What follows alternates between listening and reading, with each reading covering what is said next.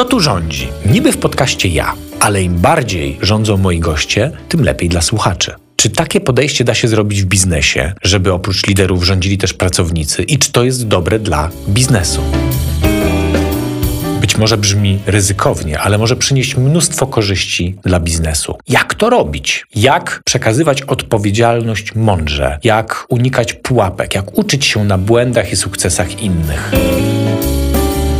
Ja nazywam się Sławek Błaszczak i 17 lat temu założyłem firmę For Results, w której pracuję wraz z zespole kilkudziesięciu pasjonatów budowania zdrowych organizacji. Sam miewam trudności w przekazywaniu odpowiedzialności innym i wciąż się tego tematu uczę. Dlatego spotykam się z osobami, które potrafią to robić, które rozumieją, jak budować empowerment w organizacjach. Postanowiłem stworzyć okazję, abyś i ty miał możliwość ich posłuchać.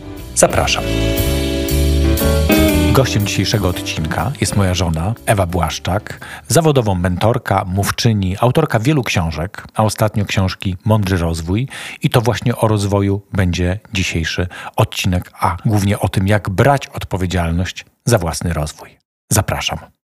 Cześć Ewciu. Cześć. Dzisiaj porozmawiamy o rozwoju, bo jest to też temat Twojej ostatniej książki, Mądry Rozwój, bardzo mocno wpisujący się w kulturę odpowiedzialności. Takie przynajmniej mamy poczucie, patrząc na to, to, w jaki sposób napisałeś tą książkę, jaki jest kontekst w niej ujęty. Być może ta rozmowa to zmieni, ale na razie tak o tym myślimy. I to, co zauważamy, że jak firmy wchodzą w kulturę odpowiedzialności, to w pewnym momencie bardzo często zmieniają podejście do rozwoju w swojej organizacji, bo przestają przeznaczać budżety rozwojowe na jakieś wspólne, wielkie programy zmian i w związku z tym rozwojów, jednego ukierunkowanego rozwoju dla wszystkich takiego samego, a bardziej idą w stronę przekazania budżetu rozwojowego konkretnej jednostce i decyzji bliżej informacji, czyli zainteresowanego swoim rozwojem, na co chce te pieniądze przeznaczyć na swój rozwój, jak chce się w danym roku rozwijać. Czy to dobrze, czy to źle?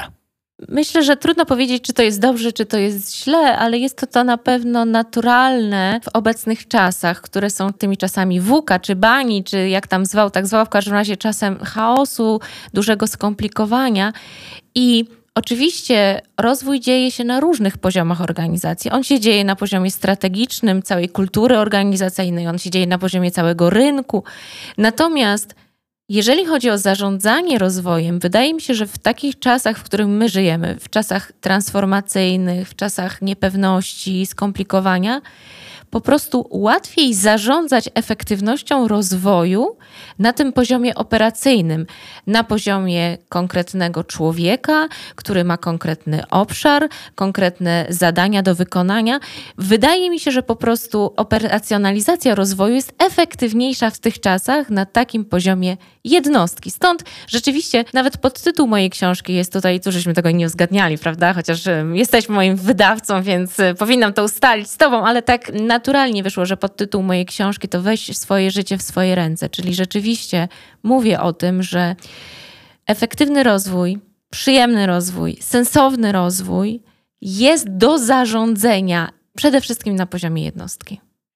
Mm, bo taka główna myśl, która we mnie się teraz pojawia, no to, że do tego trzeba chyba trochę dojrzałych organizacji, co nie oznacza odgórnie tylko i wyłącznie dojrzałych organizacji, ale przede wszystkim oddolnie dojrzałych organizacji. No bo może się pojawić obawa, no jak ja komuś przekażę budżet na to, żeby on sam decydował, jak ma się rozwijać, a on powie, mm, to ja chcę się nauczyć w tym roku jeździć na deskorolce i sobie kupię spotkania z prywatnym coachem od deskorolki i na to przeznaczę swój budżet, to firma powie, ale przepraszam, ale to przecież to nie ma nic wspólnego z naszą firmą, na to ci nie chcemy przekazać pieniędzy, więc to trzeba takiego też mądrości oddolnej i zaufania odgórnego, nie? To trudno chyba od tego zaczynać prowadzenie kultury odpowiedzialności. To jest taka naturalna konsekwencja, takie mam wrażenie. Ja myślę, że to jest konsekwencja i, i znowu, tak jak z rozwojem, on się dokonuje na wszystkich poziomach równocześnie, tak wprowadzanie kultury odpowiedzialności odbywa się na wszystkich poziomach równocześnie i jednocześnie ja wierzę w taką pracę pracę organiczną.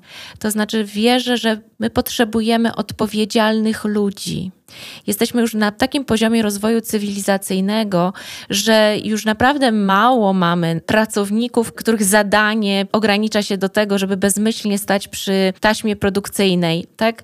Coraz bardziej, coraz więcej organizacji pracuje na takim, można by powiedzieć, wyższym właśnie poziomie odpowiedzialności rozwoju, gdzie od ludzi oczekuje się, że będą myśleć, że będą proaktywni, że będą kreatywni, że będą właśnie odpowiedzialni.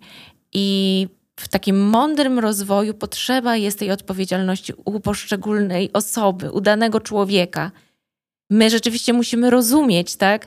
Wziąć odpowiedzialność za nasze życie, ale też za tę część organizacji, która została nam powierzona. I do tego potrzebna jest ogromna świadomość, ale wierzę, że my w Polsce przynajmniej, tak, no nie wiem jak to wygląda w Bangladeszu czy w Chinach, gdzie jest jeszcze dużo takiej wyrobniczej pracy, bardzo dużo, tak, ale u nas już w Polsce, gdzie Forizals wprowadza kulturę odpowiedzialności, jednak większość organizacji jest na tym wyższym, na szczęście poziomie, gdzie pracownik może sobie pozwolić na odpowiedzialność, na kreatywność, na samostanowienie, na rozwój, na, na wprowadzanie optymalizacji i do tego potrzebna jest jest ogromna świadomość. Stąd ta książka. Ta książka nie jest dla zarządu. To znaczy tak, jeżeli członek zarządu chce się sam rozwijać i chce pomóc ludziom rozwijać się, ale przede wszystkim jest to dla takiego przeciętnego, normalnego człowieka jak ja, Ewa Błaszczak, która rano wstaje i myśli sobie, jak ja mogę lepiej wykorzystać swoje talenty na co dzień i swoje ręce, swoją głowę, żeby coś na świecie zrobić sensownego i żeby te, te moje talenty się nie zmarnowały i żeby tego czasu tutaj też nie zmarnować, a jeszcze żeby komuś przy okazji pomóc. No dobrze, czyli jakby jedną rzecz sobie wyjaśniliśmy, że w ramach takiej kultury odpowiedzialności, jak pogłębia się ta autonomia, to czymś naturalnym będzie przekazywanie odpowiedzialności też za własny rozwój, a nie oczekiwanie, że ktoś tym moim rozwojem się zajmie, tak jak metafora, którą używasz w książce, że ktoś przychodzi swój mózg przekazuje HR-owi czy szefowi, mówiąc, no to teraz zajmij się moim rozwojem, prawda? No to, to w kulturze odpowiedzialności to nie będzie naturalne zachowanie. Naturalnym będzie przekazanie tej odpowiedzialności za swój własny rozwój. No tak, no bo skoro oddajesz jednostce autonomię, no to musisz jej oddać też odpowiedzialność za własny rozwój, ponieważ ta jednostka jest narzędziem do realizacji tych zadań, za które odpowiedzialność jej przekazywałeś, więc musisz też przekazać tej jednostce odpowiedzialność za to narzędzie, czyli -hmm. za nią samą, -hmm. za jej -hmm. rozwój, jej umiejętności, postawy, myślenia i wszystkiego, bo to jest narzędzie, tak? Tak jak Stephen Covey mówił, tak, musisz ostrzyć piłę, żeby się efektywnie działać. Tak, to tą piłą, która drżnie potem drzewa tego naszego życia, jest człowiek. My potrzebujemy po prostu tę piłę ostrzyć sami, tak? Dostaliśmy narzędzie w postaci siebie i potrzebujemy o nie zadbać. No, to mamy to ustalone. A teraz druga rzecz, która się dziś tutaj pojawia, to mówisz, dla kogo jest ta książka, trochę też dla kogo nie jest, czyli to nie jest dla tych harpagonów, którzy w każdej chwili swojego życia myślą o tym, jak tu się rozwijać i działać. No, oni sobie po prostu radzą jakoś radzą. z tym rozwojem. Oni potrzebują ograniczać może, bardziej fokusować. Od tej strony ta książka będzie dla nich wyłącznie po to, żeby ewentualnie fokusowali swoje działania, żeby nie łapali wszystkich srok za ogon i jeszcze, żeby pamiętali, że ten rozwój jest po coś i na coś i że w tym trzeba nie zwariować jeszcze. Ale generalnie oni sobie radzą. No właśnie, a mówisz bardziej dla takich jak ja, no ja to ciebie też kojarzę od wielu, wielu lat, że słowo rozwój nie jest twoim ulubionym słowem. Nienawidzę tego słowa a na dlaczego? R. Dlatego, że jestem osobą bardzo wrażliwą, która przejmuje się wszystkim. Przede wszystkim chciałabym, żeby wszyscy byli ze mnie zadowoleni i żebym mogła wszystkim pomóc i zrobić wszystko jak najlepiej. A to nie sprzyja rozwojowi, bo rozwój to jest wychodzenie ze strefy komfortu, to jest eksperymentowanie, to jest popełnianie błędów, to jest orientowanie się, że czegoś nie wiem, nie umiem, że weszłam właśnie w jakąś ślepą uliczkę rozwojową. To wszystko mnie boli. Temu towarzyszy strach, temu towarzyszy często wstyd i tak dalej, i tak dalej. Czyli rozwój to stres. Tak, rozwój to, to, jest napięcie, to jest naturalne, naturalne napięcie pomiędzy tym, gdzie jestem, a gdzie chcę się znaleźć, mm. pomiędzy tym, co wykorzystuję w tym momencie, jeżeli chodzi o swój potencjał, a jaki mam potencjał w sensie do wykorzystania. Więc to jest naturalny stres, naturalne napięcie. I dlatego budzi w wielu osobach opór, zwłaszcza jak się czują do tego jakoś przymuszeni, tak. prawda? Co innego trochę być może, jeżeli sami za to bierzemy odpowiedzialność, to w ten proces możemy naturalnie wejść, ale to wtedy wymaga od nas. Nie? Niekoniecznie. Właśnie to mhm. też jest e, jeden z paradoksów rozwoju. Często mówi się o tym, żeby nie czekaj, aż ci się zachce albo poczujesz ochotę do rozwoju. Że wcale nie musi tak być, że jeżeli sam podchodzisz do rozwoju, jeżeli to jest twoja odpowiedzialność, rozwijasz się w takiej obszarze, w którym chcesz, to będziesz mieć do tego energię, będziesz mieć z tego radość, nie będzie strachu, nie będzie oporu. To nie jest prawda, dlatego że to są wszystko procesy zmiany. Rozwój to jest zmiana, tak? Przechodzimy z mhm. punktu A do punktu B. Każdy proces rozwojowy jest zmianą i z tym wiążą się procesy, które nieodłącznie towarzyszą każdej zmianie w mózgu, czyli po prostu uruchamia nam się gadzi mózg. Gadzi mózg nie chce nowego. Dla gadziego mózgu naszego, który y, dba o nasze przetrwanie, nowe to jak w krudach. Oglądaliśmy z naszymi dziećmi wielokrotnie krudów, mm. bajeczkę, w której jaskiniowcy, tata jaskiniowiec chroni. Wyjdziesz, zginiesz. Zginiesz, tak. Nowe, zginiesz, nie. Pamiętaj. Zainteresujesz się czymś, zginiesz. zginiesz. Tak, i to jest, ci krudowie tam siedzą w tym naszym mózgu, tak? W każdym mózgu. Mózg naturalnie broni nas przed rozwojem. Mhm. Ta część mózgu, czyli gadzi mózg. To jak w takim razie trochę podchodzić samemu z sobą, jak dojść do ładu z tym rozwojem, bo piszesz o takich cztery C, cztery tak. cechy, tak. które są nam potrzebne do tego, żeby się jakoś rozwijać. Jak to sobie z tym radzić i jak by się opisała? To są pewne takie postawy, cztery mhm. postawy, które są kluczowe w rozwoju. A jeszcze ja bym zrobiła jeszcze kroczek przed. Zanim wejdziemy w ten rozwój, zastanawiałam się, jakby co to jest takiego, tak, że wstaję rano i myślę sobie, no dzisiaj będę się rozwijać i czego ja potrzebuję na dzień dobry. Nie? Tak pierwsza rzecz, po tym jak przeczytałam te setki książek, a przeczytałam setki książek związanych z rozwojem, dosłownie, to pierwsza rzecz od razu mi przyszła do głowy, no potrzebujemy takiej pasji, radości, czyli trzeba uruchomić w sobie radość, tak, i wtedy na, takim, na takiej pasji do rozwoju popędzimy, nie? Tylko, że stwierdziłam, że to jest rozwiązanie pewnej części naszej populacji, takich osób entuzjastycznych. I kiedy tak zastanawiałam się, jaki jest taki punkt wyjściowy, jaka to jest postawa do rozwoju, która będzie nam wspierać maksymalnie, optymalnie rozwój, to stwierdziłam dystans do siebie. Hmm, to bardzo ciekawe. No to powiedz coś więcej. Dystans do siebie. Żeby się rozwijać, ja potrzebuję widzieć siebie jako to narzędzie, które rozwijam, tak? Jako, jako przedmiot, nie tylko jako podmiot, który jest związany emocjonalnie z efektami rozwoju, ale jako przedmiot rozwoju. I żeby móc dobrze, efektywnie rozwijać ten przedmiot rozwoju, ja potrzebuję do niego mieć troszeczkę dystansu. Mhm. Bo jak mam do tego dystans, to staję się obserwatorem Michael Singer tak pięknie pisze w swoich książkach o tym, jak zmienia się życie, kiedy podchodzimy do siebie, patrzymy na siebie troszeczkę stojąc w roli obserwatora. Zauważamy, że my, to ten głos, który jest w nas, to nie, jest, to nie są nasze ręce, to nie są nasze myśli, to jest coś, coś jeszcze dalej, to jest jakiś obserwator. Kiedy patrzymy na siebie z punktu widzenia obserwatora, dopiero zyskujemy pełną kontrolę nad procesem rozwoju, dystans do siebie. Czyli na dzień dobry bym powiedziała, ja tego nie mam, tak? To jest coś, nad czym ja pracuję. Taki dystans do siebie, żeby popatrzeć z boku na to, o, dzisiaj będę rozwijać Ewę Błaszczak, nie? No przyjrzyjmy się tej Ewuni. Jak ta Ewunia dzisiaj się czuje? A jak ta Ewunia chciałaby się czuć za rok? Mhm. Jak ta Ewa teraz myśli z punktu widzenia obserwatora? Zyskaj Bo dystans. To jest ciekawe dla mnie, chociażby dlatego, że tak mówisz, przedmiotowo trzeba spojrzeć. Zwykle mówimy o podmiotowości, tu i o przedmiotowości świadomie tak. i celowo po co nam ta przedmiotowość? Jak mówimy przedmiotowo, to znaczy, że mamy jakieś ciało z jakimś mózgiem i ta nasza świadomość trochę wychodzi na zewnątrz, czy jakiś ten trzeci element, dusza, ciało i ono mówi, to do czego ja użyję tak, do czego użyję tego? To ciało, no właśnie. potencjał.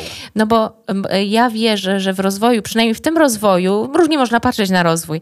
E, jest mnóstwo definicji rozwoju, ale tak jak ja piszę o rozwoju, to ja mówię o rozwoju charyzmy, ja nie mówię o rozwoju ego. Wchodząc w proces rozwojowy, ja nie dokonam tego dystansowania się od siebie, to ja będę prowadziła czy planowała rozwój z punktu widzenia ego.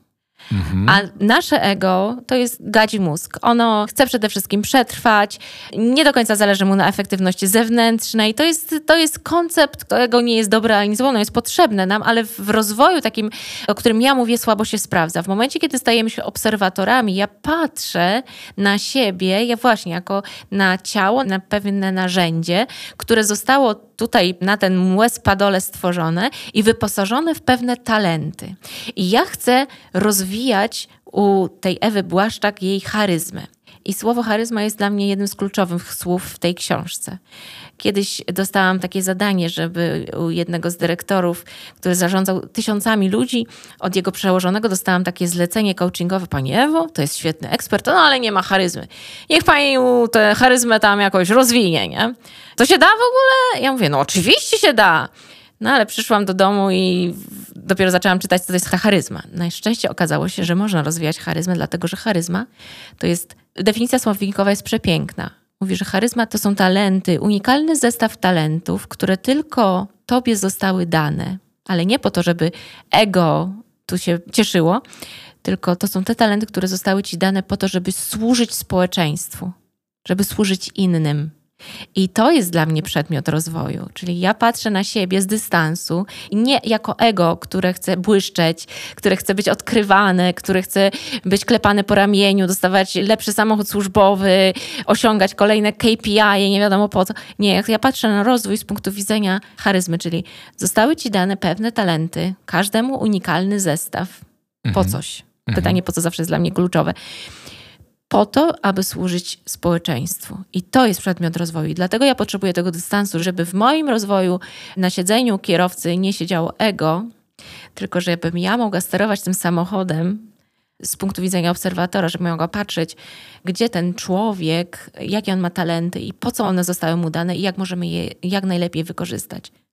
Czyli jest tu taka potrzebna głębsza samoświadomość, w tym sensie brania odpowiedzialności za własny rozwój jest związane dla mnie jakoś ze samoświadomością, czy ja chcę, czy ja podejmuję jakieś działania rozwojowe po to, żeby błyszczeć, lepiej się pokazywać, budować swoje własne poczucie wartości, czyli ten cały kierunek ego. Tak. Czy też raczej patrzę na to, jaki jest mój ten unikalny zestaw, którym mogę służyć otoczeniu, którym mogę działać, coś realizować ważnego, jakieś rodzaj powołania się, chyba takie chyba słowa tak, mogłoby pojawić. Tak, prawda? tak, charyzma łączy się z tym pojęciem powołania, czyli jesteśmy tu po coś, jesteśmy elementem tej układanki, jakim jest firma, jakim jest lokalna społeczność, jakim jest naród, jakim jest generalnie ludzkość i tak dalej, i tak dalej. Tak? Jesteśmy częścią układanki.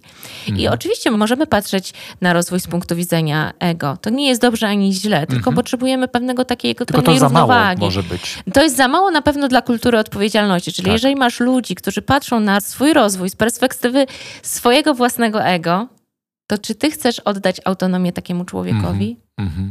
Pojawia się ten naturalny brak zaufania, o którym prawda? na początku zaczęliśmy. Tak. Prawda? No dobrze, to takie pojawia się we mnie trochę pytanie, bo już to sobie lepiej ułożyliśmy definicyjnie, trochę czym jest ten rozwój, do czego on ma służyć to jak to jest? Bo nie mamy tylko i wyłącznie silne strony, ale mamy też słabe strony. Nie tylko talenty, ale też beztalencia są w nas wszystkich. To na czym tu się skupiać w tym rozwoju? Nawet jak sobie ustaliliśmy mhm. trochę, że to ja widzę tak z dystansu, że ja Sławuś albo ty Ewcia, to my jesteśmy do czegoś takiego bardziej powołani, żeby tym służyć. Nie wiem, ja na przykład zajmuję się kulturą odpowiedzialności, to jest jakiś rodzaj mojego powołania to na czym mam się teraz skupić? Na słabych stronach, które mnie jakoś przeszkadzają w prowadzeniu tego obszaru całego związanego z kulturą odpowiedzialności, czy na silnych stronach, na talentach? Jak to jakoś uporządkować? Na talentach, ponieważ, tak jak mówiliśmy moment wcześniej, że rozwój chcemy opierać o charyzmę. Charyzma, definicja charyzmy to są talenty, które zostały nam dane, żebyśmy mm -hmm. służyli światu, tak? To co to jest ten talent? Talent to jest nasze naturalne oprogramowanie. Jakby przekładając to na neurobiologię naszego mózgu, talent to są pewne połączenia neuronowe, oprogramowanie w naszym mózgu, które powoduje, że dana czynność, dane zachowanie czy dany sposób myślenia, który dotyczy obszaru talentu, nie wymaga od nas energii i daje dobre rezultaty. Jeżeli masz do czegoś talent, to z definicji, ponieważ masz do tego aplikację w głowie, do tego działania, czy do tego sposobu myślenia, cokolwiek to jest, to ponieważ masz tę aplikację, to ona powoduje, że przy małym nakładzie energii będziesz uzyskiwać w tym obszarze dobre efekty. Czyli jak ktoś na przykład, zwracamy komuś uwagę mówimy, ale to super zrobiłeś, tak naprawdę fenomenalnie ci to poszło, tak naprawdę naturalnie, lekko, w ogóle świetnie. A ktoś mówi, nie, w ogóle nie ma o czym mówić, to tak w ogóle to przy okazji. Dokładnie. I ja uważam, że to, to znaczy, jest, że to może być talent? To jest, to jest najprawdopodobniej talent i dlatego my mamy taki ogromny kłopot w identyfikowaniu naszych talentów, bo, bo my szczególnie w Polsce tak, tak, uważamy, że jeżeli coś nie jest, nie przychodzi nam trudno, to nie jest wartościowe. Tak? Mm. Ile mhm. razy jak kiedyś piekliśmy ciasto, teraz się zdrowo odżywiamy, jakieś piekliśmy ciasta i pamiętam jak zrobiłam coś takiego prostego, typu tam andruty czy coś jakieś takie mega proste, tylko że to było smaczne, tak? I ty pochwaliłeś, że jakie to jest dobre, ale to jest nic takiego, tak? -hmm. To jest problem, że ponieważ talenty powodują, że dane czynności, dane zachowania nam przychodzą łatwo, mamy łatwe rezultaty małym nakładem energii, my ich nie doceniamy. To jest ogromny problem. Ogromny problem. Dlatego w planerze rozwoju, który jest częścią tej książki, którą napisałam, mam planer rozwoju, gdzie możesz krok po kroku zaplanować swój rozwój, są różne ćwiczenia. Na przykład zidentyfikuj swoje talenty. I do tego potrzebujemy pomocy. My, ludzie, trzeba ogromnej świadomości, żeby być w stanie zauważyć swoje talenty. Ponieważ nie towarzyszy im trud, znój i upokorzenie, to my ich nie zauważamy. Dlatego pytaj innych. Pytaj innych. Zapytaj, tak jak kiedyś pamiętam ciebie, nawet mam to nagrane, MP3 taką nagraną, gdzie cię pytałam o, o moje talenty. Nie, o moje talenty. O talenty. I ty, Mhm. ty tam w tym nagraniu króciutkim mówiłeś mi, za co mnie cenisz. Nie? I to jest dla mnie takie ciekawe, bo, bo my często słyszymy właśnie dopiero wtedy od ludzi, którzy nas najlepiej znają, nie? że no Ewa, tobie to tak te języki przychodzą łatwo, nie? Moment już potrafisz się dogadać tam po hiszpańsku czy jakoś tam. Ja tego nie zauważam, bo dla mnie to jest łatwe, tak? Ja potrzebuję kogoś, kto mi powie, Ewa, ty masz talent do języków. My potrzebujemy czasem narzędzi jakichś psychometrycznych, takich, które zbadają nasze talenty, tak? Jakichś testów, różnych takich rzeczy, które nam pokażą, ty słuchaj, masz oprogramowanie w mózgu do tego, tego i tego. Czyli na przykład, jak tobie tak łatwo wychodzą wystąpienia publiczne, że masz z tego radość, niekoniecznie jakoś to cię energetycznie dużo kosztuje, ta godzina czy Nawet półtorej. może mnie kosztować e, dużo, ale to jest koszt, Aha. z którym wiąże się ekscytacja. Ekscytacja, czyli ta pasja, której my chcemy. Ona to mnie kosztuje Mhm. energię, ale to jest pozytywna energia. To jest energia, która uruchamia hormon DHA, on, ona mi przedłuża życie wbrew pozorom. To nie jest stres, który będzie mnie y, kosztował lata życia, tylko będzie mi dodawał lata życia, nie? Czyli to jest talent. To jest talent. To jest talent. A to jest to samo, co silna strona? Nie, to nie jest to samo, co silna strona, dlatego że silna strona oznacza, że my potrafimy realizować w danym obszarze konsekwentnie daną czynność, dane zadanie w wysokiej jakości. Teraz uwaga. Czyli wyuczalne to jest po prostu. Y, Silna To może- strona jest tak. wyuczalna, tak? Czyli ja mogę, wracając do tego, jak trudno jest identyfikować talenty, tak? Ja byłam pewna, że moim talentem jest matematyka, ponieważ ona była dla mnie trudna, ale jak się tak bardzo przyłożyłam, to ja byłam w niej naprawdę dobra i to był taki znój i taki... To, Czyli jak byłaś doradcą podatkowym i świetnie radziłaś sobie z podatkowym. cenami transferowymi, to była twoja silna strona. To była moja silna talent. strona, ale nie poparta talentem. Mhm. Czyli ja ciężką pracą, łzami, potem wypracowałam umiejętności, kompetencje w obszarze cen transferowych i byłam w tym bardzo dobra, ale to nie było poparte oprogramowaniem w mózgu, czyli talentem. No to zostały nam jeszcze słabe strony. Na pewno, no bo często jak robimy jakieś tam w pracy feedbacki i tak dalej, prawda, zajmujemy się słabymi stronami raczej. To, czy zajmować się w ogóle tymi słabymi stronami, czy niekoniecznie? Bo ja rozumiem, że słabe strony to miejsce, do którego, to są To miejsca, są, gdzie nie to mamy są takie talentów mi- albo nie, miejsca, nie Gdzie, które, w których konsekwentnie dajemy ciała. popełniamy błędy. Konsekwentnie, tak? Tak. Dajemy, to jest nasza sła- obszar sła, słaba no to jak tak to definiujesz, to raczej trzeba się tym zająć. No właśnie nie. Hmm. Właśnie nie. Potrzebujemy patrzeć na efektywność rozwoju, prawda? Mamy jedno życie, to znaczy ja uważam, że więcej, ale no, w kraju katolickim powiedzmy, że jedno życie mamy, mamy jedno ciało, doba ma 24 godziny. I teraz, ile masz słabuś, słabych stron? Dużo. No wymień kilka. Mm, No ja na przykład nie mam tego talentu do języków. Języki. Co jeszcze? Mm, Na przykład, no mam trudności z empatią na przykład. Mhm. Ale na przykład obróbka z krawaniem. Dobrze ci idzie? Oj, bardzo słabo. Bardzo słabo. A na przykład tkanie dywanów. Tkanie, Tkanie dywanów. dywanów. Tak.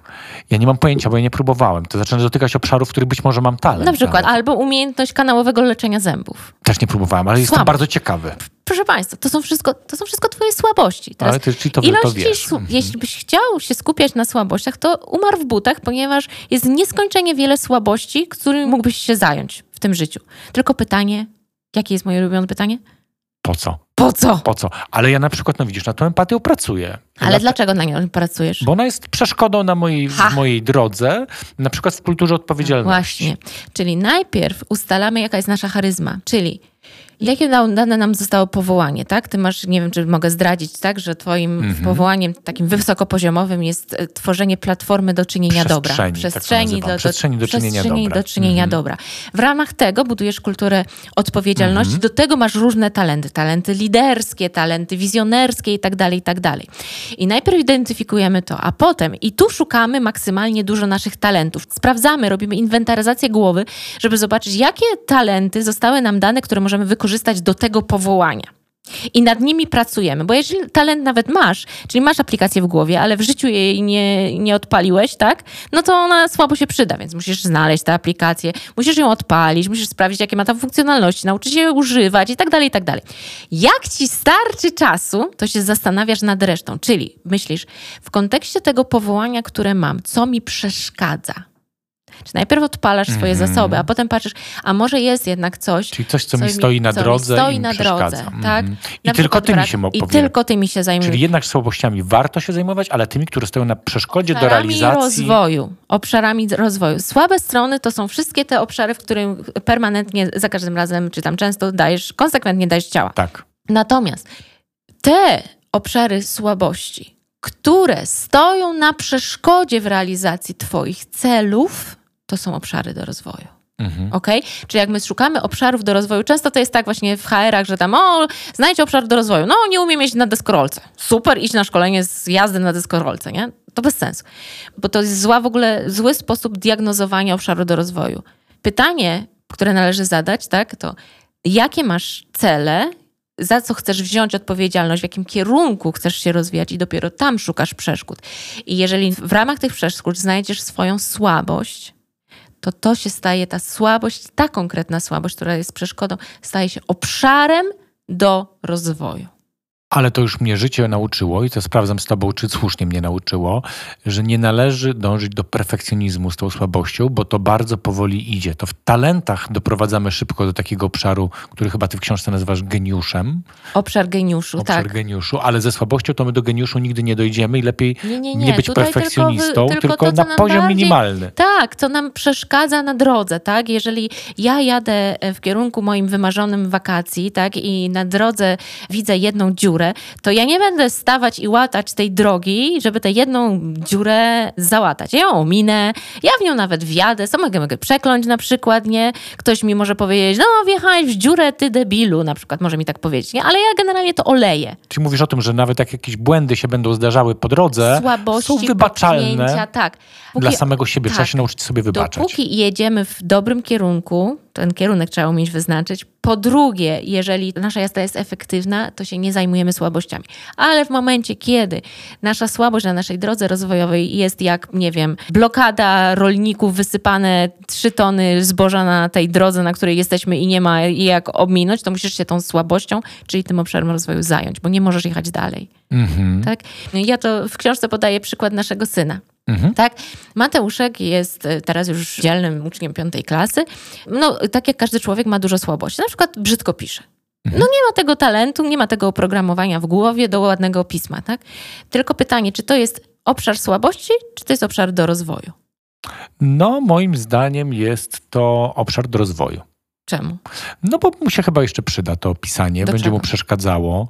No bo gdybyśmy już nie mieli pisania ręcznego w ogóle i wiedziałbym, że będzie pisał zawsze na komputerze, to powiedziałbym, że nie ma sensu, że- żeby to No, rozwijał. Taki, taki lider starej organizacji, taki O, stary no, HR. Już wylaz ze mnie. no. Już wyraz z siebie. Olać to pisanie.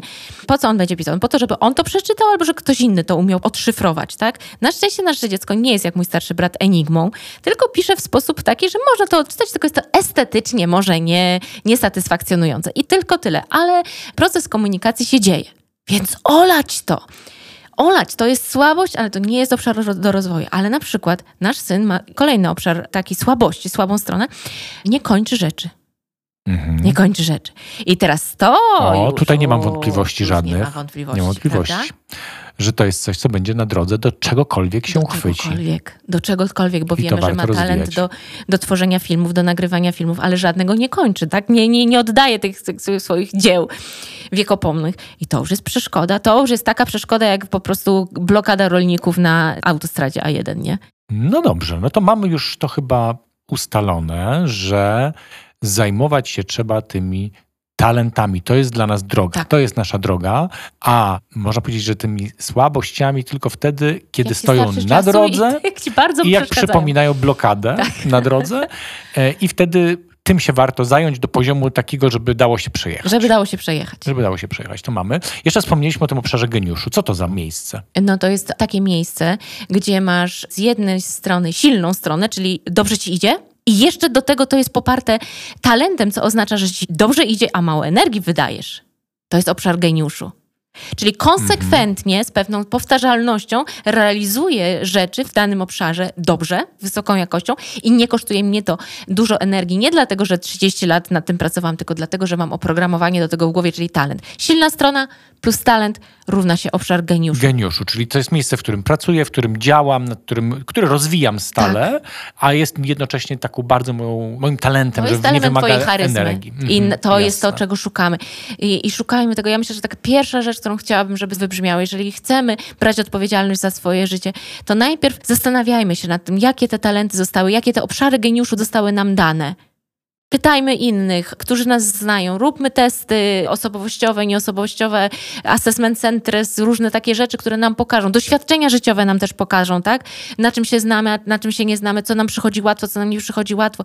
I za każdym razem, jak coś nam przychodzi łatwo, to zastanówmy się, tak jak ty to wcześniej powiedziałaś, a, czy to może być obszar talentu? Zadawajmy sobie to pytanie. Jak mi coś przyszło łatwo, a inni mnie za to chwalą, to pomyśl sobie, kurczę, może to jest mój talent, może tego powinnam robić więcej i takiego używasz zwrotu, bierzemy odpowiedzialność za swoje życie, a gdzieś w podtekście jest ten rozwój, bo tak to, nie wiem czy dobrze to rozumiem, że jakby rozwój jest naturalnym elementem brania odpowiedzialności za swoje życie. Czyli jeśli biorę odpowiedzialność za swoje życie, to też wymaga to ode mnie jakiegoś rozwoju w pewnych tematach, bo tam będę mógł realizować to swoje powołanie, swoją misję. Tak, no bo odpowiedzialność tak? To, że odpowiadam. Odpowiadam mhm. na to, mhm. jakby świadomie, nie reaguję, ale odpowiadam na to, co niesie mi życie. Więc w samym definicji słowa odpowiedzialność niesie się ta odpowiedzialność za rozwój, za to, jak ja reaguję na to, co niesie mi życie, ale świadomie. Mhm. Tak, bo można nie brać odpowiedzialności za własne życie, można nie brać odpowiedzialności za własny rozwój, on się i tak zadzieje, życie się i tak zadzieje.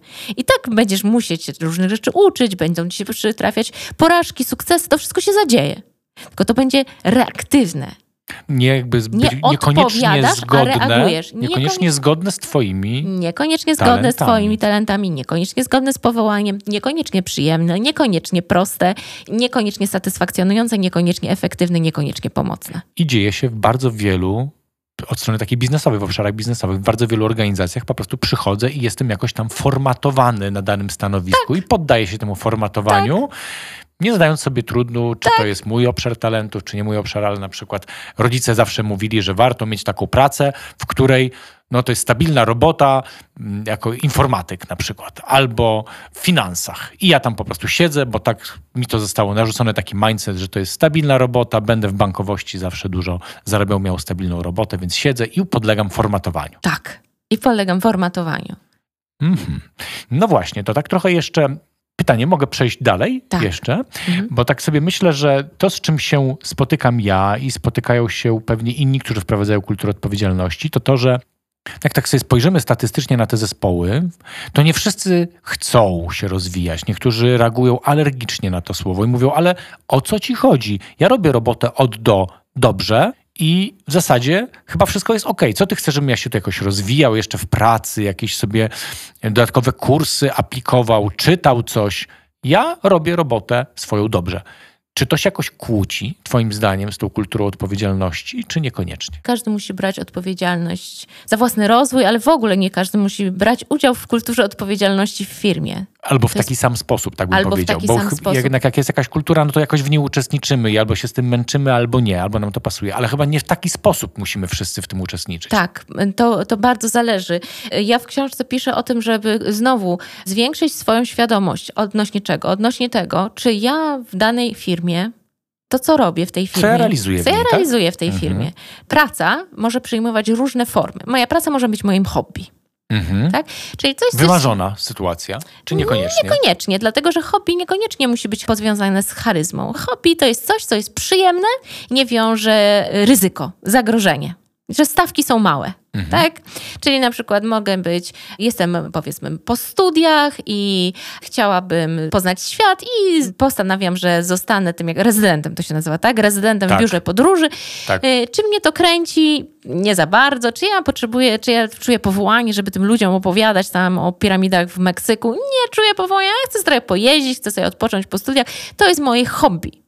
Tak? I teraz, czy ja mam inwestować w to hobby, czy ja mam brać nie wiadomo jaką odpowiedzialność na siebie, jak to nie jest ani mój obszar geniuszu, ani to nie jest moja charyzma, w ogóle nie wiadomo. Ale to jest coś po prostu, co jest jakby bliskie pracy, którą podjąłem, ale nie jest dokładnie tą pracą. To znaczy jest to coś, co przylega jedno do drugiego. Ja lubię wyjeżdżać i spędzać czas za granicą. Tak, ale to nie, lubię, ale to jest Ale tyle. to nie jest y, praca związana z tym, że mam ileś administracyjnych, różnych innych rzeczy, które są z tym związane. To traktuję jako koszt trochę realizacji tego swojego hobby. No może tak być. Mhm. Czyli tak, mogę mieć hobby. Teraz druga rzecz to jest praca zarobkowa tak zwana. Wiele osób, wielu naszych pracowników nie jest gotowych na wzięcie odpowiedzialności, dlatego że oni swojej pracy, oni mają taką postawę, że praca ma zapłacić rachunki. Mhm. Że nie żyje się po to, żeby pracować, tylko pracuje się, żeby żyć. Mhm. Tak?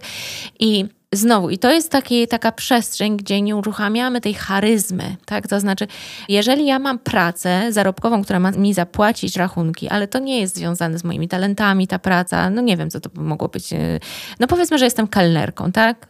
Bo naturalnie chciałabym pisać książki, ale pisanie książek, jak wiadomo, w Polsce nie przynosi za dużo pieniędzy, tak? Więc e, trudno, żeby to było jakaś nie wiadomo moja kariera. Tylko co ja lubię pisać książki, bo to jest moje powołanie i w ogóle moje hobby. Natomiast, żeby wyżyć, muszę iść do restauracji, tak? I teraz czy można ode mnie wymagać, żebym ja była zaangażowana na 150% w takiej restauracji, jak to jest tylko coś, co ma zapłacić moje rachunki? Czy ja mam inwestować swój czas, energię, talenty, żeby się rozwijać Mhm. w tej pracy? Mhm. No ale z drugiej strony, z perspektywy kogoś, kto zatrudnia taką osobę, to ta osoba no, oczekuje, że ten ktoś będzie miał jakąś inicjatywę, jakieś działania, No i właśnie ja uważam, że jakieś... niesłusznie. Aha. Ja uważam, że to od takiej osoby należy oczekiwać spełniania warunków, na które się umówiliśmy. Czyli ja od ciebie oczekuję, umawiamy się na taką pracę, ty robisz to, ja ci za to płacę X, tak? I koniec, i do widzenia. Ale nie mogę oczekiwać od ciebie, że będziesz robić coś ponad, tak? Że kelnerka na przykład będzie się zastanawiać, jak zmienić menu, żeby klienci byli jeszcze bardziej zadowoleni. Jak no, ja mogę to, jeszcze... to jest najczęściej w odpowiedzialności kogoś innego, ale jeżeli ja jako właściciel restauracji oczekuję, że, że kelnerzy na przykład będą przynosić mi taką informację jakąś od klientów, to znaczy, że jakiś klienci reagują, mówią, że coś jest niedobre albo że coś, to ten... To musisz ten, im za to zapłacić. No ale płacę im pensję. No ale za co im płacisz? To znaczy płacisz im tyle, Za pakiet, za to, że tą informację też przyniosą. To No jest właśnie, mi się, pakietu. często, mi się wydaje często, że nasze liderskie oczekiwania są zbyt duże, że my, że my chcemy, żeby ludzie, którzy nie utożsamiają się z daną pracą, y, żeby, żeby brali taką odpowiedzialność gospodarską, ja bym to nazwała, czy przedsiębiorczą za ten obszar, tak? I, I uważam, że to jest nieporozumienie, że to tylko prowadzi do frustracji. Bardzo często ja na swojej drodze zawodowej, jeszcze pamiętam jak w podatkach, jak jeden z moich szefów mówił, Ewa, ja nie rozumiem tych ludzi, dlaczego oni nie chcą sprzedawać tych usług doradztwa podatkowego? Dlaczego oni są, nie są ambitni? A ja mu tłumaczyłam, słuchaj, ale ty jesteś właścicielem tej firmy, tak? Tobie się to, że będziesz mieć nowego klienta, tobie się to bezpośrednio przekłada na pieniądze, na których jeszcze ci bardzo zależy. I mnie zależy na tym. I Ale wiesz, ja tak do końca myślę sobie, że chyba może problem jest z tym, że to nie są takie sztywne granice, od kiedy co się zaczyna, od kiedy zaczyna się to odtąd dotąd, prawda? Bo na przykład, nie wiem, ktoś w tej chwili wykańcza nasze mieszkanie, prawda? Jedno, z tam, które remontujemy i, i on ma jakieś pomysły, on reaguje i ciebie to bardzo cieszy i ty mu Tak. ufasz. Tak, ale to jest dla mnie bonus, tak? To jest pewna wartość dodana, czyli to jest już taka, rzeczywiście bierze na siebie odpowiedzialność gospodarską ten nasz pan No pan- właśnie, pan- i teraz pan pytanie, czy gdyby to było wpisane w tę rolę, że ktoś robi remont, to też myśli o tym, czy ten element będzie pasował, a nie wykonuje ślepo coś, będąc na miejscu, no może po prostu też wiele rzeczy zrobić bardzo beznadziejnie, mówiąc, ale nic pani o tym nie powiedziała wcześniej. A ty nie byłaś w stanie tego powiedzieć. Więc gdyby to było wpisane jakby szeroko w tą rolę, trochę jak ta kelnerka, która przynosi informację, że klienci nie są zadowoleni z danej potrawy, prawda? Mhm. To przecież to nic, niewiele to kosztuje. To kosztuje tylko myślenie w danym O, momencie to- i przekazywanie to nie, to informacji. kosztuje bardzo dużo, bo to kosztuje postawę, zupełnie inną postawę. Postawę odpowiedzialności. Kiedyś słyszałam taką piękną definicję odpowiedzialności w relacji, tak? Bo, bo odpowiedzialność, my tu mówimy o pewnej relacji, tak? Relacji pomiędzy Mhm. pracownikiem a firmą, pomiędzy pracownikiem a klientem. I ja słyszałam, jest taka nauczycielka duchowa, która nazywa się Till Swan i ona mówiła o odpowiedzialności w relacji. Co to znaczy, że w relacji mężczyzna bierze odpowiedzialność za kobietę. Ona mówiła, że to nie znaczy, że ją zaczyna kontrolować, ale to znaczy, że odpowiedzialność, wzięcie odpowiedzialności za swoją pracę, wzięcie odpowiedzialności za drugiego człowieka, wzięcie odpowiedzialności oznacza, że zaciera się granica pomiędzy tobą a tym drugim. Czyli potrzeby klienta stają się moimi potrzebami. Potrzeby mojej żony, jeżeli jestem mężem, który bierze odpowiedzialność za żonę, stają się moimi potrzebami. To, dobre, to jest bo to bardzo jest... dużo, to jest bardzo duża zmiana, jakby takiego zacierasz granice pomiędzy tym, gdzie są twoje potrzeby, a gdzie są potrzeby tej pracy, tego stanowiska, tego klienta, tego człowieka. To jest odpowiedzialność. I, I to mi jakoś pasuje, bo rzeczywiście to zacieranie granic, sam zwróciłem uwagę, że one nie są takie do końca jasne i takie czytelne. I jeżeli ktoś w tych ramach swoich godzin, ośmiu załóżmy, ma to włączone głębsze myślenie, a nie na przykład jest kelnerka w restauracji, która myśli cały czas o tej książce.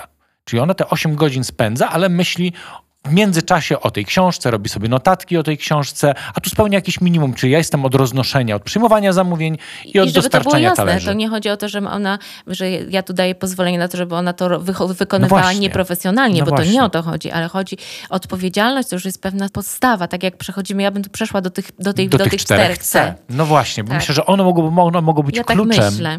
W postawach. Tak, No. 4C rozwoju. Ja się zastanawiałam, jakby, jaka od strony postawy, jak, jakie są potrzebne elementy, żeby ten rozwój był efektywny, przyjemny i tak dalej, i tak dalej. Mhm. Żeby był rzeczywiście sensowny i mądry. I jednym z tych czterech C jest care. Care. Mm, a no właśnie. Czyli czy ci zależy. To jest jak nawet wasza książka nazywa się Dbam. Prawda? Dbam, więc jest to słowo bardzo bliskie temu poczuciu odpowiedzialności, czyli musi ci zależeć. Odpowiedzialność oznacza, że mi zależy, że potrzeby mojego klienta stają się moimi potrzebami. I ja, żeby zrozumieć tę postawę, tak, Tylko, że ja jedną rzecz po- potrzebuję zapytać. Kiedy te cztery postawy są nam potrzebne? Kiedy my myślimy o jakimś obszarze swojego rozwoju, kiedy myślimy O o, tym, charyzmie. o charyzmie, prawda? Czyli tak, o mądrym nam się- rozwoju. Czyli to, to ustalimy sobie te cztery C, ale pewnie jakoś wrócimy do tej kelnerki. To znaczy, bo ona nie ma tego care na razie. nie ma tego care, znaczy może mieć care, żeby być profesjonalną kelnerką. ona nie ma charyzmy to nie do tego. jest, Tak. Ten obszar, w którym pracuję, to jest praca zarobkowa, a nie jej kariera czy powołanie. Oprócz hobby, oprócz pracy zarobkowej, która pokrywa mi rachunki, ja mogę mieć karierę albo mogę mieć powołanie. I teraz kariera to jest taka praca zarobkowa, która już na tyle jest dla mnie ważna, że opłaca mi się inwestować w nią inwestować. Czyli ona już jest w strefie moich talentów, ona budzi we mnie pasję, ona może jest, ma elementy mojego hobby i tak dalej. I to jest takie miejsce... Czyli w karierę już warto zainwestować nasze cztery C, do Tak. których zaraz I dojdziemy. odwrotnie. Mhm. Czyli, czyli jakby tutaj jest dopiero jak mamy zdefiniowaną tę karierę, to warto sobie czasem zadawać pytanie, czy ja mam pracę, czy to, co robię teraz, to jest moja praca, czy to jest moja kariera? Bo jeżeli ja inwestuję siebie, swoje serce, tak, swoją odpowiedzialność w pracę, to to nie jest dobry pomysł. To fajnie, że to wytłumaczyłaś, bo to mi tak pokazało, że jeśli mamy podejście praca zarobkowa, to jest to ok, To jest okej. tylko niestety nie da się tam zbudować kultury Nie. odpowiedzialności. Nie, Nie da się. nie. I to jest błąd, żeby Ale- ją nawet chcieć... Błędny... Mając takie osoby z Taki- takim tak, podejściem, jest to błędne, bo one wtedy czują, że to o co ci wchodzi chodzi? się w jakieś obszary, na które nie, nie są gotowe, nie mają na to otwartości. Tak, prawda? a jeżeli Ale jeżeli to już zmuszasz jest do tego, kariera, to wtedy się wypalają. no to wtedy się wypalają. Mhm. Ale jeżeli to są osoby, które widzą w tym obszarze swoją karierę, Tak. to jest to już wystarczająco, Tak, żeby kultura odpowiedzialności. Super. A jeszcze, że jeżeli ta kariera ma elementy powołania, czyli jeżeli ty na przykład budujesz twoją karierą, jest budowanie kultury odpowiedzialności, co jest zgodne z twoją misją życiową, z twoją charyzmą wprost, to już jest powołanie. To wtedy już nie że warto tobie dawać odpowiedzialność jako liderowi for results, tak, to nawet trzeba, bo tylko wtedy uruchomisz ten potencjał i zasięg i wszystko, te możliwości, które w tobie drzemią. To już mi się chyba wszystko ułożyło. Jednym zdaniem spróbuję to powiedzieć, czyli praca zarobkowa to nie jest nic złego, ale jeżeli jest to świadome po obydwu stronach. Tak. Bierze odpowiedzialność lider, pracownik wykonuje od do, bez żadnych własnych specjalnych inicjatyw. Inicjatyw. I to jest Tak, taka tyle. fabryka możemy Ale jeżeli chcemy budować kulturę odpowiedzialności, potrzebny jest co najmniej poziom kariery. Kariery. A cudownie, jeśli jest to kolejny poziom, czyli poziom Powołania. powołania. Tak, dokładnie. To wracamy do naszych czterech C, czterech Tak. C, czyli tych postaw, które są potrzebne do tego, żeby się w ogóle rozwijać. Pierwsze to jest care, Żeby się rozwijać, i tak możesz się rozwijać, ale żeby się rozwijać mądrze, mądrze. to wierzę, że potrzebuje być to, to care. Co to znaczy care? Y, Zastanawiałam się, jak to wytłumaczyć. Co to znaczy, że mi zależy? Tak, że ja, żeby ten rozwój był mądry, ja muszę mieć pewną energię do tego. Tak? Mhm, Bez takiej energii, jak to, o Jezu, dzisiaj musisz rozwijać. W ogóle masakra. Nie pójdzie. I prosta metafora, która przyszła mi do głowy, to przyszedł mi do głowy chłopak, który stara się o dziewczynę. Kiedy chłopak się zakocha w dziewczynie, to zwykle mu zależy. I to jest najpiękniejsza forma tego care, jaka jest dostępna, powiedziałabym, w przyrodzie. Tak jak obserwujesz takiego młodego nastolatka, który pierwszy raz się zakochał i chce tę kobietę zdobyć i ona jest jego wymarzoną kobietą, wtedy mu zależy. I zobaczmy, co to znaczy, że, że mu zależy takiemu chłopakowi. Ja sobie, oczywiście tam jest wiele komponentów, ale tak roboczo wyodrębniłam sobie cztery elementy, że komuś zależy. Postawy takiej care. Uwaga, skupiona na dziewczynie, energia, dbałość i odpowiedzialność. Uwaga. Przede wszystkim skupienie. Tak, jeżeli chłopakowi zależy, to on jej szuka, tej dziewczyny na przerwie śniadaniowej, jeśli są w tej samej szkole, czy tam gdzieś, nie? On o niej myśli, on kombinuje następny krok, on się zastanawia, czego ona może potrzebować. Uwaga! Pierwszy element tego, żeby mi zależało, musi być skupiona na przedmiocie, tak? Tutaj rozwoju. Czyli co to znaczy mądre planowanie rozwoju? Musi ci zależeć, to znaczy musisz skupić uwagę na tym rozwoju uwagę, tak? Że myślę sobie, o, chcę się rozwijać, w jakim miejscu jestem teraz, jakie chcę mieć cele rozwojowe. Skupiasz swoją uwagę, swoją uwagę na tym przedmiocie rozwoju. Mhm. Drugi element. Chłopak, któremu zależy na dziewczynie, wkłada energię. My powinniśmy w ten nasz rozwój wkładać energię, nie? Czyli jak, nie wiem, chcesz, żeby. Pamiętam, jak kiedyś wy posadzkę w naszym mieszkaniu wykleiłeś takimi postitami z serduszkami. Pamiętam. No, no ileż tam było energii, jak, jak tobie się chciało, żeby te postity wszystkie wyklejać, nie? To jest care, zależało ci, nie? Czyli nie, że tam, o Jezu, dobra, tu masz tego kwiotka i tam, nie wiem, chodź na McDonalda, nie? Zależało ci, poświęcałeś na to energię, wysiłek i tak dalej. Znowu, do, w mądrym rozwoju to, że mi zależy, to znaczy, że ja w to wkładam energię. I teraz sobie pomyśl o tej kelnerce, tak? Jak ona jest, jak ona jest w pracy, to będzie miała mniej tego care, niż jak będzie miała karierę. Wtedy będzie miała więcej uwagi, więcej energii. Ale to nie jest koniec. Trzeci element, dbałość. Czyli jak tobie zależy na tej dziewczynie, to nie, że tam byle jaki kupisz kwiotek. Tak? Jakiegoś goździka. Nie. Mamy taką kwiaciarnię u pani Alicji. Pani Alicja robi najpiękniejsze bukiety świata i mój mąż Szanowni Państwo, od czasu do czasu zaskakuje mnie takimi bukietami. Ostatnio, jak przyniosłeś bukiet, to po prostu robiłam, nie wiem ile zdjęć mu zrobiłam temu bukietowi. Bo tam była dbałość, czyli dbałość o jakość tych Twoich działań związanych z przedmiotem tego Twojego rozwoju aktualnego. No i cztery to jest odpowiedzialność. Czyli nie tylko uwaga, nie tylko energia, nie tylko dbałość o jakość, ale też odpowiedzialność, czyli odpowiadam. Moje potrzeby stają się Twoimi potrzebami. Tak? Chłopak patrzy na tę dziewczynę jako część siebie. Mhm. Kiedy tej dziewczynie jest dobrze, jemu jest dobrze. Kiedy dziewczynie jest źle, jej jest źle. I to jest samo care na To razie. jest samo I care. tyle składników. Tak, i to jest też Mm. postawa, ja powiedziałabym, kluczowa w kulturze odpowiedzialności. Mhm. Czy twój pracownik jest skupiony, ma uwagę, Mhm. czy wkłada energię, czy dba o jakość, Mhm. i czy zaciera granice pomiędzy sobą, swoimi potrzebami swojego ego, a potrzebami firmy, organizacji, klienta i tak dalej. Mhm. Tak? To jest care. Ale potem już będzie z górki. Potem już Nie będzie z rozkładają się na kolejne cztery tutaj. Mm. Musi ci zależeć. Jak ci zależy, to drugim elementem rozwoju jest ciekawość. Mhm. Nie? Bo ciekawość to jest szukanie czegoś nowego, sprawdzanie, eksperymentowanie, próbowanie. I do tego potrzebujemy ciekawości. Jest nawet taka książka DNA innowatora. Tak? Jedną z kluczowych kompetencji innowatorów jest ciekawość. Kwestionowanie status quo, czyli że zastanawiam się, o, czy musi być tak, że ja nie mam empatii, czy, czy muszą mi te języki przychodzić trudno, a może mogłabym coś zrobić, żeby mi przychodziły łatwo, nie? A jak to robi Józek, jeżeli jemu przychodzi łatwo. To jest ciekawość. Ciekawość jest dźwignią rozwoju. Jak ci już zależy, bo jak ci nie zależy, to ci ciekawość nie pomoże. Ale jak ci zależy, to ciekawość otwiera eksperymentowanie. Czyli to jest, otwiera mnie na szukanie różnych dróg, na przykład, żeby pokonać jakąś słabość, albo jak dobrze wykorzystać ten swój talent. Tak, Tak, na takie, takie, ja bym powiedziała, rozwojowe agility, czyli na, na próbowanie, eksperymentowanie, smakowanie, popełnianie porażek, Iteracje, wy, iteracje błędy. wyciąganie wniosków. To do tego potrzebna jest ciekawość. I teraz tak, jak mamy ciekawość, to naturalnie, jak ten, wracam tu do krudów, jak się pojawiał kród tata, tak, chciał pilnować, żeby wszyscy robili wszystko po staremu, bo wtedy nie zginą. Tak. No ale miał taką córeczkę, która się nazywała Id i Id była ciekawa świata i wylazła tam z tej, z tej, z tej jaskini. I ta ciekawość nas naturalnie uruchamia, nasz gadzi mózg, pojawia się strach, Mhm. pojawia się wychodzenie z tej strefy komfortu, pojawia się zagrożenie. I Więc teraz, wymaga to chyba odwagi. tak, trzecie C, Zgadłem. Mhm. odwagi. I teraz zasada jest taka, w rozwoju będzie strach. Tak jak Mhm. mówiliśmy, proces rozwoju jest procesem zmiany. Będzie temu towarzyszyć neurologicznie, jeżeli tylko nie wycielić dwóch ciał migdałowatych, bo mamy dwa ciała migdałowate, nie tylko jeden, czyli dwa gadzie mózgi. Jeśli ci tylko ich nie wycieli, to będzie twojemu rozwojowi zawsze towarzyszyć pewna doza strachu. Mhm. Ważne, żeby ciekawość była o jedno oczko większa Niż strach. tak. Tak. I to jest na przykład przy moich wystąpieniach publicznych. Ja zawsze się boję.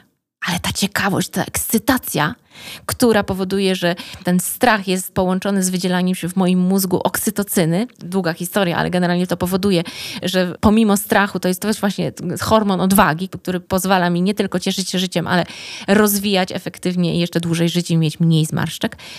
Ja muszę mieć tę ciekawość o jedno oczko większą Mhm. niż strach. Czy odwagę? Odwagę. Odwagę, odwagę, prawda? Dziękuję. Czułem, że ciekawość- Słuchasz mnie, słuchasz Słucham, mnie. słucham. No. Że odwaga jest tutaj tym kluczem. Tak, Mhm. i ostatnie C to jest compassion. Compassion. Kiedy się rozwijamy, to eksperymentujemy. Tak, nie ma na, na rozwój jednego przepisu. Jak pójdziesz w tę stronę, skręcisz w lewo, to na pewno dojdziesz do celu swojego rozwojowego. Rozwój jest eksperymentowaniem, tu są porażki, tu są rozczarowania, tu jest wstyd, tu, jest, tu są wszystkie te rzeczy, które wiążą się ze zmianą. I my potrzebujemy dużo compassion wobec siebie, czyli wyrozumiałości. Czyli self-compassion przede wszystkim. Self-compassion. Self-compassion. Elizabeth Gilbert mówi litości. Litości potrzebujesz dużo dla siebie. Czułości, litości. Czułości, litości. Wy, z wyrozumiałości takiej, Tak. że coś nie poszło. Tak, Mhm. tak, my potrzebujemy pamiętać o tym. W ogóle proces rozwojowy, który ja opisuję, jest procesem agile'owym. Ja nawet w planerze rozwoju używam narzędzi z design thinking, czyli z metody Mhm. stricte agile'owej metody tworzenia innowacji. I to są metody tak zwane iteracyjne, czyli nastawione na prototypowanie, na testowanie, na popełnianie błędów. I w tych metodach iteracyjnych mówi się fail cheap and fast, czyli ponoś porażki szybko i tanio, jak najszybciej, żeby się dowiadywać, tak? Jak najszybciej się próbuj i od razu się dowiaduj, czy poszedłeś w dobrą stronę, czy to był krok w dobrym kierunku, bądź krok w złym kierunku. I to compassion jest potrzebne do eksperymentowania, a z kolei eksperymentowanie jest podstawą nie tylko rozwoju naszego, takiego, o którym mówimy tutaj teraz, indywidualnego, ale Nassein Haramein, taki bardzo słynny, wybitny fizyk kwantowy, tłumaczy, że eksperymentowanie, popełnianie błędów i udzielanie jakby taki feedback loop jest konieczny do rozwoju na każdym poziomie wszechświata. Od atomów poprzez komórki, aż przez rozwój organizmów, aż po rozwój całych galaktyk. Nassein Haramein tłumaczy, że rozwój możliwy jest wyłącznie w wyniku feedbacku, czyli zadziała się jakaś akcja i są jakieś wnioski. Tak się uczy wszechświat, tak uczymy się my. A do tego, żeby to człowiek, który jest istotą emocjonalną, był w stanie znieść, potrzebujemy dużo compassion. Dużo compassion. To ja ostatnio nad tym pracuję. Takie moje ulubione zdanie, którego się uczę w ramach empatii. Postanowiłem zacząć od samego siebie. To jest, jak jestem zmęczony, to odpocznij. Tak. Jak chce ci się spać, to idź spać. I to jest, myślę, że taki dla mnie mój naturalny etap rozwijania self-compassion, że w tym rozwoju też czasami trzeba się zatrzymać i sobie odpocząć. Tak. Ostatnia rzecz, o którą chciałem Cię zapytać, nie chcę wywoływać dużego wątku, ale mam potrzebę, żeby Cię zapytać o to, bo jesteś dla mnie też przykładem Ewcia osoby, która zmieniała tu swoją karierę celowo użyłem słowa kariera, choć nie jestem tego pewien, mm, bo to chyba nie była praca zarobkowa, że no byłaś chociażby doradcą podatkowym, a teraz jesteś autorką książek, mówcą, coachem, liderem, prawda? Więc jakby z czego to się bierze? Czy to się bierze z jakiegoś, nie wiem, wypalenia, że tak zmieniamy? Czy to jest właśnie w poszukiwaniu tego swojego powołania? Co, co to jest? Bo wiele z nas osób miewa tak, że zastanawiamy się, czy nagle zmienianie się w jakąś inną stronę to jest, jest dobre, naturalne, czy to jest coś ze mną nie tak, że nagle porzucam i zaczynam się rozwijać zupełnie w innym kierunku. W moim przypadku to było świadome podejmowanie decyzji o zmianie i świadome zadawanie sobie pytania, gdzie jestem, jakie są moje talenty, gdzie chcę być, jak chcę się czuć, jak chcę działać, jak chcę myśleć, zadawanie sobie świadomych pytań. I stąd takie zmiany w mojej karierze, bo zdałam sobie sprawę, że, że doradztwo podatkowe było moją silną stroną, tak? Natomiast nie było zdecydowanie, częściowo pozwalało mi na realizację mojego powołania, ale nie dawało takiej szerokiej platformy do tego, żebym pomagała ludziom żyć z większą radością i bardziej efektywnie, tak? Bo tak, taka, taka jest moja rola. Więc to była świadoma decyzja, świadome świad zadawanie sobie pytań.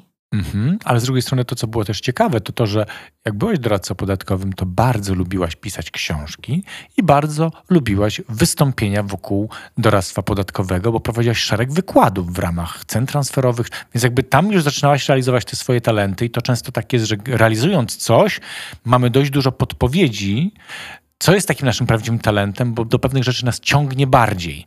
Tak, i te nasze talenty, one zostały nam dane i to tam te aplikacje w tej głowie są i one z nas wyłażą, one się tam uruchamiają często samodzielnie. Dlatego takie jest ważne, że cały czas przyglądać się, przyglądać się tym talentom, tak? Że ostatnio rozmawiałam z człowiekiem, który w tym momencie już jest takim, no w, w, głęboko w duchowości, robi takie sesje, odczyty, można powiedzieć, intuicyjne, ale z zawodu jest inżynierem od jakości, tak? No i, i on swoją mentorkę pytał, no ale powiedz mi, no to, no to jak to jest, że ja teraz robię jakieś sesje dla ludzi, jakieś takie w ogóle pojechane z duchowości, a ja tu byłem tym inżynierem. To, to znaczy, że to zmarnowałem te, te lata? A tam jego mentorka się pyta, no ale to konkretnie to, to co ty robisz? No bo inżynier inżynierowi nierówny. Czym się zajmowałeś? On mówi, no poprawiałem jakość, byłem odpowiedzialny za jakość. No a teraz czym się zajmujesz? No poprawiam ludziom jakość życia. Mhm. Czyli zawsze byłeś inżynierem od jakości, tylko znaleźliś sobie lepsze miejsce, żeby to powołanie realizować. Mm, jest coś transferowego, jakieś kompetencje transferowe, które dziś przekładamy na kolejne nasze wymiary. To kompetencje transferowalne to jest ogromny obszar. Na kolejne nagranie. Na kolejne nagranie, tak. Na kolejne nagranie, a dla mnie, ja myślę sobie tak, chyba kończę z takim wnioskiem i wrażeniem, że im bardziej jesteśmy w kulturze odpowiedzialności, tym bardziej stwarzamy przestrzeń, budując tę autonomię do tego, żeby ludzie brali odpowiedzialność za własny rozwój, a z drugiej strony, żeby biorąc tę odpowiedzialność za własny rozwój, tworzymy też przestrzeń, żeby zajmowali się tym, gdzie mają tych swoich talentów najwięcej. To obserwuję w praktyce, że w wielu organizacjach ktoś nagle zmienia rolę w ramach kultury odpowiedzialności, że ktoś zaczyna się zajmować innymi rzeczami. E, kojarzę jeden dział IT, w którym otworzyli sobie wewnętrzną giełdę, kto się czym chce zajmować i sobie przeszacowali się zadaniami, do których mają takie większe powołanie, do których się lepiej czują. Więc to jest naturalne środowisko, w którym można sobie te talenty poukładać, w sensie, bo po swoich talentach poukładać sobie to, czym się w ogóle zajmujemy. Tak. Bardzo Ci dziękuję za naszą dzisiejszą rozmowę, Ewcia. Ja dziękuję. Jeśli chcecie podyskutować o tym odcinku, zasugerować mi, o czym powinien być kolejny, to zapraszam Was do kontaktu mailowego. Mój adres to slawek.blaszczak małpa forresults.pl Czekam na Wasze opinie, komentarze, sugestie. Do usłyszenia w kolejnym odcinku.